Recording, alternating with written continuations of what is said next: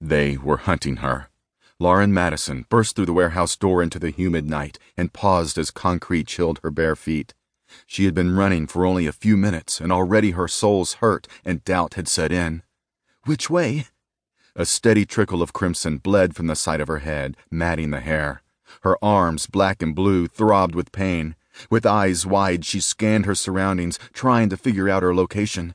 Across the river, the New Orleans cityscape clawed at the night sky. A gentle breeze blew in from the south, bringing the fragrance of honeysuckle and swamp flowers.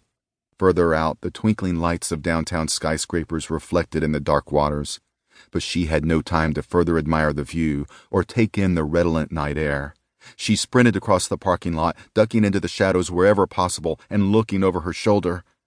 Pulse pounding in her ears, the events of the previous 24 hours tangled her thoughts. How did they find out? Where did I go wrong? A noise from the warehouse behind. Go! Lauren sprinted toward the long shadows on the far side of the parking lot, lungs fighting for air.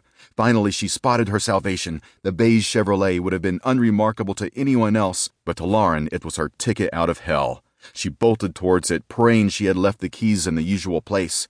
When she reached the vehicle, she pulled the door open and jumped into the driver's side seat. Inside, she reached up to the sunshade and pulled it down, dropping the keys in her lap. Yes!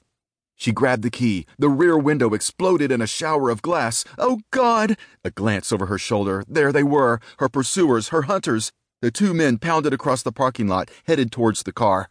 One held a pistol and fired wildly. The other reached into his pocket, presumably for his own weapon. She didn't know their names, and it was likely they didn't know hers. They didn't need to. They just had to put a bullet in her.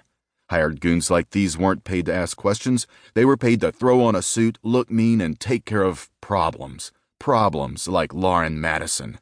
She cranked the engine to life and floored the gas pedal. With a screech of tires, the car lurched forward towards the exit. She risked a glance in her rearview mirror. The two goons continued firing, but when they realized she was out of range, they stopped and one of them pulled out a cell phone, no doubt calling the boss.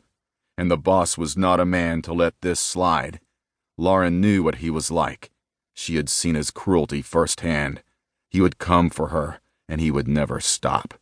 Not until she was dead. Alone and terrified, Lauren fished in the glove box for her cell phone. As she wrenched the car into the street and tried to keep it straight, she scrolled down her list of numbers. There was only one person she could call in this city, but he wouldn't be happy about it.